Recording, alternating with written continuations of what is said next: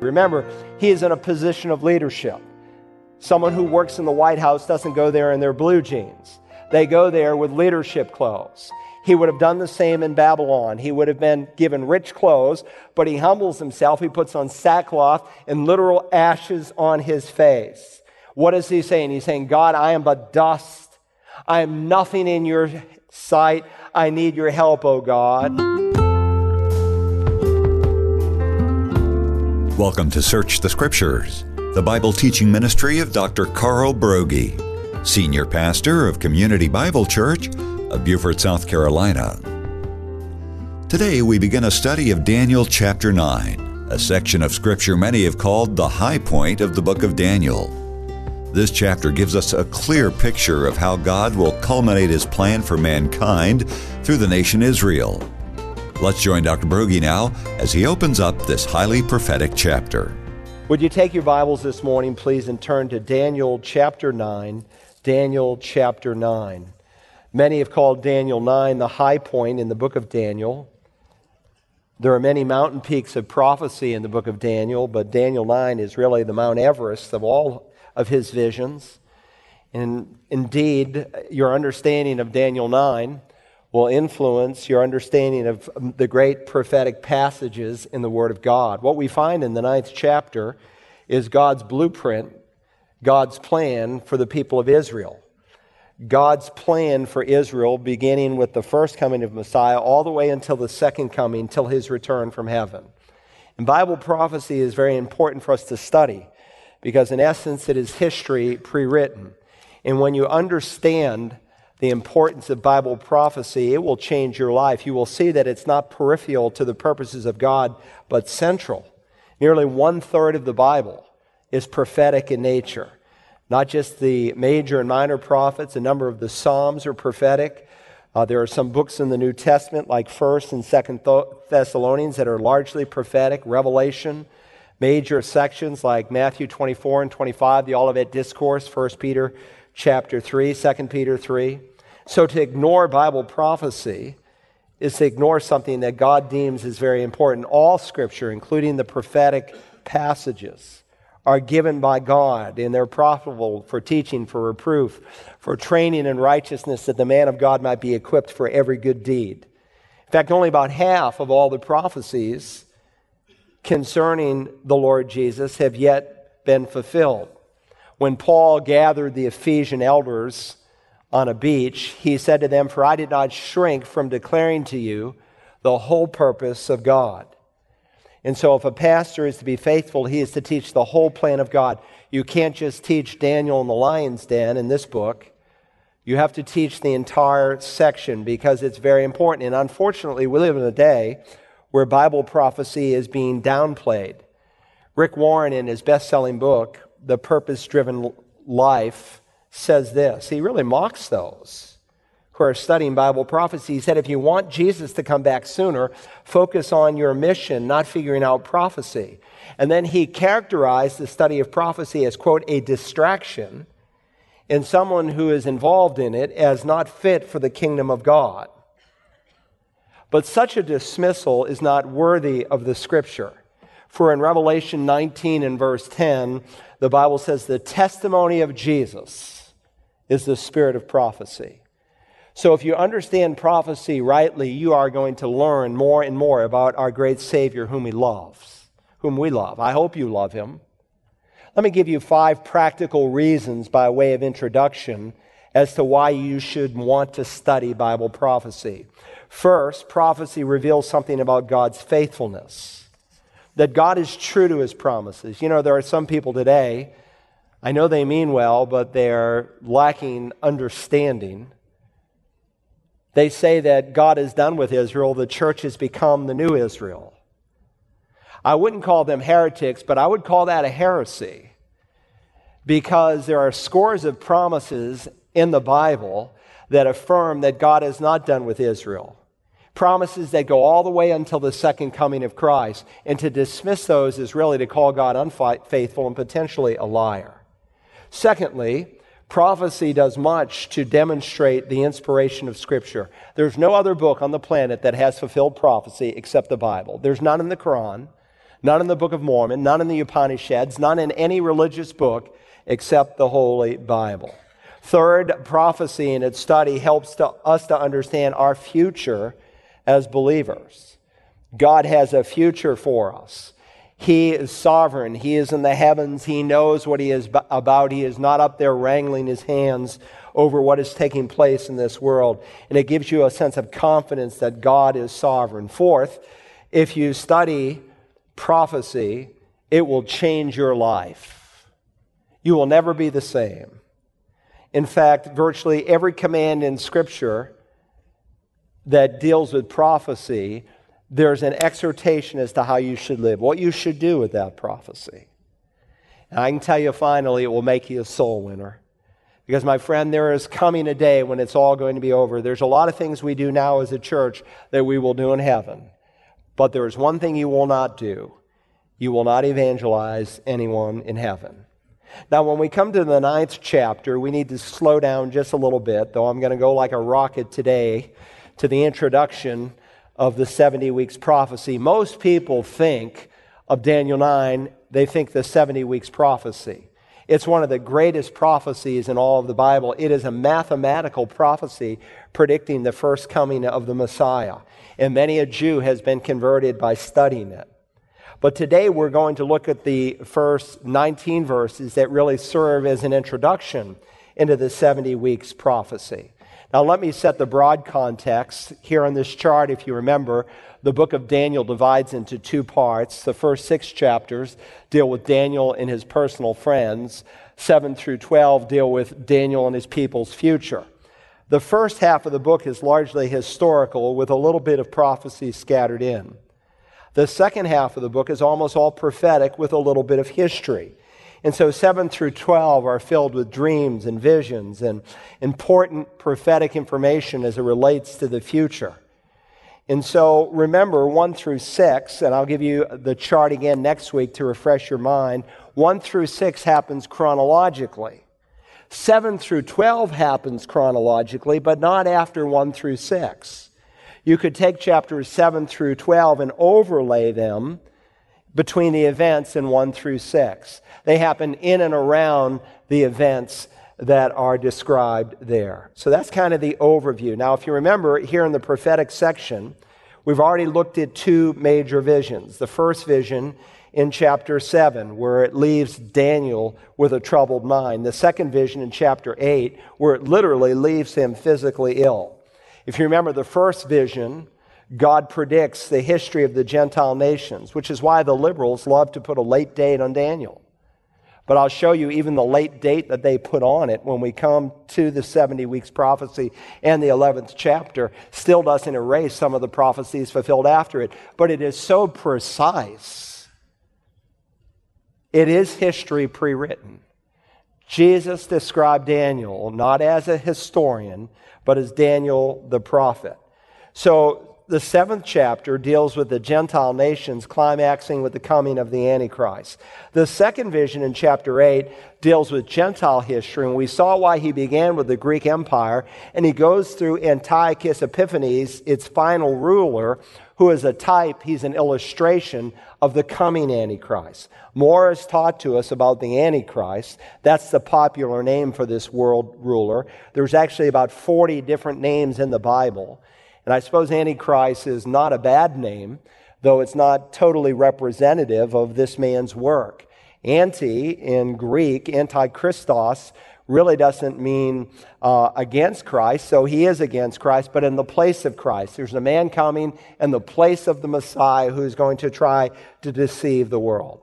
Now, the first vision that we studied was given while Babylon was an empire. The second vision, and we've noted, by the way, a number of important dates. Daniel is one of the most documented books in the Bible. So when you read the first year of Belshazzar, you don't have to figure it out just by what the Jews have historically told us. You can go to the Britannica Encyclopedia, and the date is nailed down. Daniel is one of the most documented books outside of the Bible in all of Scripture. And so we saw that first vision took place while the Babylonian Empire was in place, Belshazzar being its last king. The second vision took place in chapter 8, if you remember, in the third year of Belshazzar. Again, Babylon had not yet fallen. When we come to this third vision here in chapter 9, Babylon has already fallen, and according to the opening verse, Darius is the king. So the historical setting is important for us to understand and really to get a grip on what this chapter is all about. Now again, most people think of Daniel 9 and its 70 weeks prophecy. But we must not forget that the 70 weeks prophecy that Gabriel brings to him comes in response to a prayer that he prays. And so here we're going to study this morning, as you can see there in your note-taking outline, the prayer of Daniel. And it's not simply instruction on how to pray or an exhortation to pray, but as much as anything, it is an example of how we ought to pray. So let's begin with the occasion for his prayer. We are given in the first two verses that information, not just the time of the prayer, but the text of the prayer. So let's consider here the time of the prayer. Look, if you will, at verse 1 and the start of verse 2. We're told, in the first year of Darius, the son of Ahasuerus, of Median descent, who is made king over the kingdom of the Chaldeans, in the first year of his reign. Now, you can put out in the margin, it's a hard, fast, well-documented date from human history, 538 B.C. You ought to write that out there. I see some of you with electronic Bibles, and I'm not against those. I think I had one of the first electronic Bibles. I was an original tester for the program we call today Logos in 1988. So I've had an electronic Bible for decades, but there is no substitute for a paper copy. You're a new Christian. You want to find the books of the Bible, you need to find them. You don't need to let the computer find them. You need to learn your way around, and you can write things out in the Bible that will stick to your soul. I promise you, having had an electronic Bible for decades, you will learn so much more if you have a paper copy when you come to church and worship. So put out there 538 BC. That becomes very, very important in understanding this chapter. Now, I hope you remember King Darius. In chapter 5, if you remember, it records the very last day of the Babylonian Empire. And if you recall, Belshazzar is the king. He is having a drunken party that night. He is using the holy utensils that Nebuchadnezzar had stolen from the temple in Jerusalem, and he's mocking the God of Israel. And we are told in that chapter, in the final two verses, that same night, Belshazzar, the Chaldean king, was slain. So Darius the Mede received the kingdom at about the age of 62. So his vision here in chapter 9 is very close to the experience that he has in the lion's den. It comes right after chapter 6. Remember, these visions in 7 through 12 fit in and among the chapters. And I'll give you that chart again in our next gathering. And so when we met Daniel, he was around 16, 17, maybe 18 years old, based on the Hebrew word that's used for youth. But when we leave Daniel at the end of the book, when he has this vision, he's an elderly man. He's around 85, 90 years of age. That's the time of his prayer. Let's consider the text of his prayer. We read here in verse 2, I, Daniel, observed in the books the number of the years which was revealed as the word of the Lord to Jeremiah the prophet for the completion of the desolations of Jerusalem, namely 70 years. So he has the scrolls. It's on more than one scroll. Jeremiah is a big book. And he's reading the prophet Jeremiah. He's having his quiet time there. What is he reading? Well, take your Bible, turn to Jeremiah 25. Jeremiah chapter 25. It's just to the left of Daniel. You'll find it easy. Jeremiah chapter 25. And I want you to notice, let me just set the ministry of Jeremiah in your mind. If you remember, for the first 120 years, the kingdom of Israel was united under its first three kings. Saul, David, Solomon. They each ruled for 40 years, exactly 40 years, 120 years total. Because of the compromise of Solomon, God said that he was going to tear the kingdom in two, and indeed he did. The 10 northern tribes are known as Israel. Sometimes they're called Ephraim in the Old Testament, after one of the larger tribes. Sometimes it's called Israel in Samaria, because the capital became not Jerusalem for these people, but Samaria, and that stuck for centuries. So when a woman's from Samaria meets Jesus at a well, which place should we worship? In Jerusalem or in Samaria? And of course, the southern two tribes, later on, they are attacked by Babylon. And we study that in the opening chapter of the book of Daniel. And so they're carried away. They're called Judah. So initially, sometimes you'll read in the Bible, Israel is referring to all 12 tribes. But at a certain time, Israel's referring to just 10 tribes and the two southern tribes after the larger of the two, namely Judah. And so here's a man who ministers to the southern kingdom, to the southern tribes. Look at verse 8 of Jeremiah 25. Therefore, thus says the Lord of hosts, because you have not obeyed my words, behold, I will send and take all the families of the north, declares the Lord, and I will send to Nebuchadnezzar, king of Babylon, my servant, and will bring them against this land and against its inhabitants and against all these nations round about, and I will utterly destroy them and make them a horror hand of hissing, and an everlasting desolation. Moreover, verse 10, I will take them from the voice of joy and the voice of gladness and the voice of the bridegroom and the voice of the bride, that's a sermon in itself, and the sound of the millstones and the light of the lamp. Verse 11, this whole land shall be a desolation and a horror. These nations will serve the king of Babylon 70 years. Now turn to Jeremiah chapter 29. Jeremiah chapter 29, just a few pages over. Jeremiah in this chapter deals with the false prophets of his day. And they said, it's not going to be 70 years. Just relax, take a deep breath. We're going to be delivered in a short amount of time. And so Jeremiah tells them, don't listen to these false teachers. Verse 5, he says, build houses and live in them, and plant gardens and eat their produce. Take wives and become the fathers of sons and daughters, and take wives for your sons and give your daughters to husbands that they may bear sons and daughters and multiply there and do not decrease. Then in verse 8, he says, don't listen to these guys, for thus says the Lord of hosts, the God of Israel, do not let your prophets who are in your midst and your diviners deceive you, and do not listen to the dreams which they dream, for they prophesy falsely to you in my name. I have not sent them, declares the Lord, for thus says the Lord, when 70 years, there it is again, when 70 years have been completed for Babylon, I will visit you and fulfill my good word to you to bring you back to this place. For I know the plans I have for you, declares the Lord, plans for welfare and not for calamity, to give you a future and a hope. Why 70 years? Why not 7 years? Why not 270 years? God has a reason for everything he does. There are no accidents in the Bible. Put out in the margin next to Jeremiah 29 and 10, this text, Leviticus 25, 3 and 4. Leviticus 25, 3 and 4. As you're writing it, I'll read it. 6 years you shall sow your field, and 6 years you shall prune your vineyard and gather its crop. But during the 7th year, the land shall have a Sabbath rest, a Sabbath to the Lord. You shall not sow your field nor prune your vineyard. Also put next to verse 10, 2 Chronicles 36, 20 and 21. 2 Chronicles 36, 20 and 21. Those who have escaped from the sword, he carried away to Babylon. And they were servants to him and to his sons until the rule of the kingdom of Persia, to fulfill the word of the Lord by the mouth of Jeremiah, until the land had enjoyed its Sabbaths. All the days of its desolation it kept until 70 years were complete. Now the principle of crop rotation and giving a piece of property rest actually comes from the scriptures. And God knew in this fallen world that they needed to work the land 6 years and let it rest 1 year. And of course, it was an act of faith in the 6th year to believe God when they weren't growing any crops to provide for their food needs, and he did. The problem was is they became faithless, and so for 490 years, they ignored the clear command of God. God kept telling them by his prophets, don't do this, don't do this. They didn't listen to him. And so God says, okay, you won't give my land rest?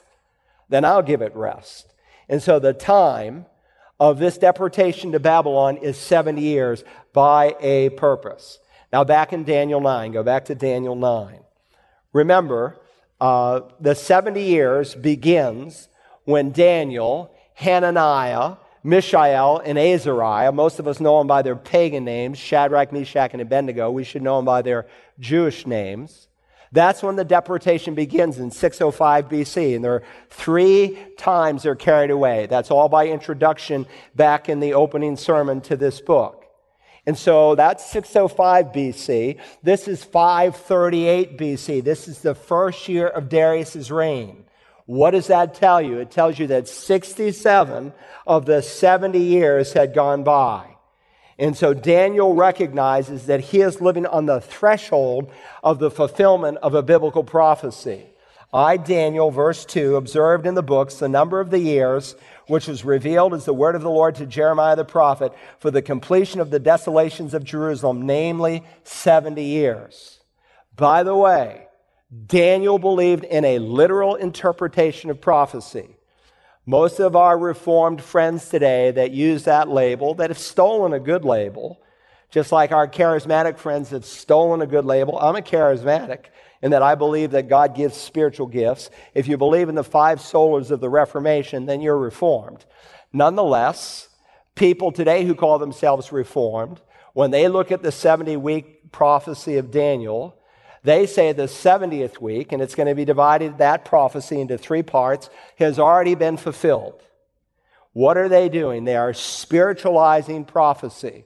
And so Calvin wrote a commentary on every book of the Bible but one, Revelation, because he didn't know what to do with Revelation. He was mixed up on his ecclesiology, and that made him mixed up on his eschatology.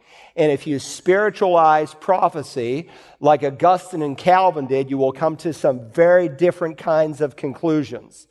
But modeled within the prophets themselves, modeled within the Lord Jesus' teaching, modeled within the writers of the rest of the New Testament, they always interpreted prophecy with the same method of interpretation for the rest of Scripture, with a literal, grammatical, historical principle or hermeneutic. All right? So Daniel believed 70 years meant 70 years.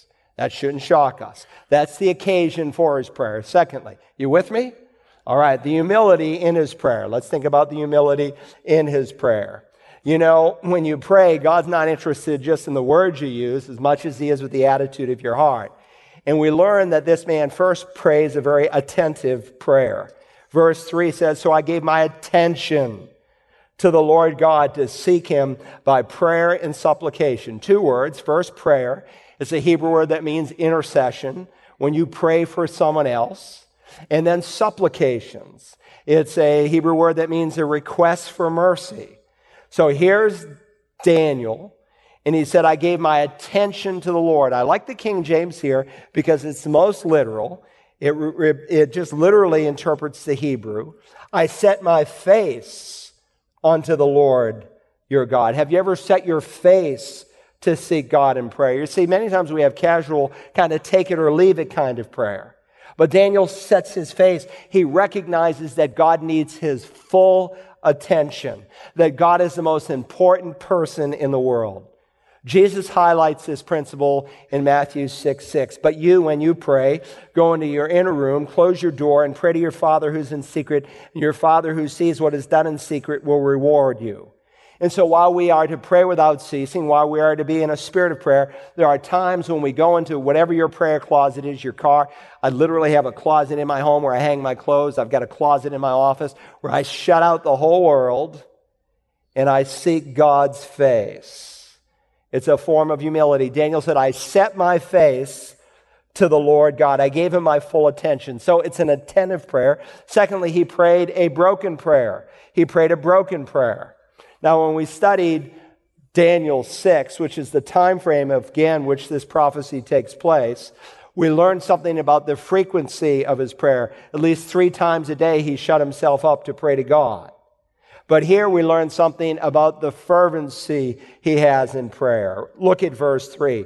"So I gave my attention to the Lord God to seek him by prayer and supplications with fasting, sackcloth, and ashes." He uses fasting, added to it sackcloth and ashes, which speaks of intensity. Remember, he is in a position of leadership. Someone who works in the White House doesn't go there in their blue jeans. They go there with leadership clothes. He would have done the same in Babylon. He would have been given rich clothes, but he humbles himself. He puts on sackcloth and literal ashes on his face. What is he saying? He's saying, "God, I am but dust. I am nothing in your sight. I need your help, O God." And so that's how Old Testament saints expressed it. Now, one common trait of his prayer that carries over into the New Covenant is that of fasting. I'm not saying you shouldn't put on sackcloth or ashes, but there are no examples in the New Testament. But certainly today, even in Jewish thinking and in the average Christian who knows the Word of God, which makes him not an average person because most Christians no longer know their Bibles, they recognize that fasting is a form of humility before God. One of the most commonly asked questions we've had over the years in the Bible line, and that people will ask me in the hallways, is should we fast today? So let me speak for just a moment and to put fasting and the context of the day in which we live in. First of all, fasting is not dieting. It's not dieting. As a pastor, I get Christian or pastoral spam. And one that came to my inbox was entitled, Fastings for Blessings. Let me read a portion of it to you. The founder of this ministry said, "You're about to step into the shower. When the mirror catches your eye, what do you see? Look at your waist, your arms, your hips, that tummy. Does the sight of those bulges and rolls depress you? And when you get on the scale, do you think to yourself, this is awful. I can't go on like this. Something has to be done." If you're in that situation, take heart. You're about to read something that will make your spirit sing with joy and relief. And then he gives a series of testimonies. Here's SP from Oregon. "Fasting really works. Thanks to your program, Help the Devil Wants Me Fat, and God's Strength, I was able to finally gain control of my appetite. At first, I couldn't believe it was really working, but as time went on, I realized the program really works. I never dreamed I could lose my cravings for sweets, but I did. Praise God. I lost 18 pounds on the 10th day of my fast, and my eating habits have totally changed. I wouldn't have believed it was possible, but it happened to me." Now, I'm not giving any endorsement to this ministry, but let me clearly say fasting is not dieting. It is not done to lose weight. You may lose weight, but it is not done to lose weight. A fast, as defined in the Bible, is either no food and no water, which you could do for a short time, or typically simply no food. And we'll pick up on this topic in our next installment of our study of Daniel. To listen again to this or any of the messages in the series on Daniel, use the Search the Scriptures app for smartphones and tablets, or visit us online at searchthescriptures.org. You can also order a CD or DVD by calling 877-787-7478 and requesting program DAN12. Tomorrow we continue our look at the prayer of Daniel. Join us then as we search the Scriptures.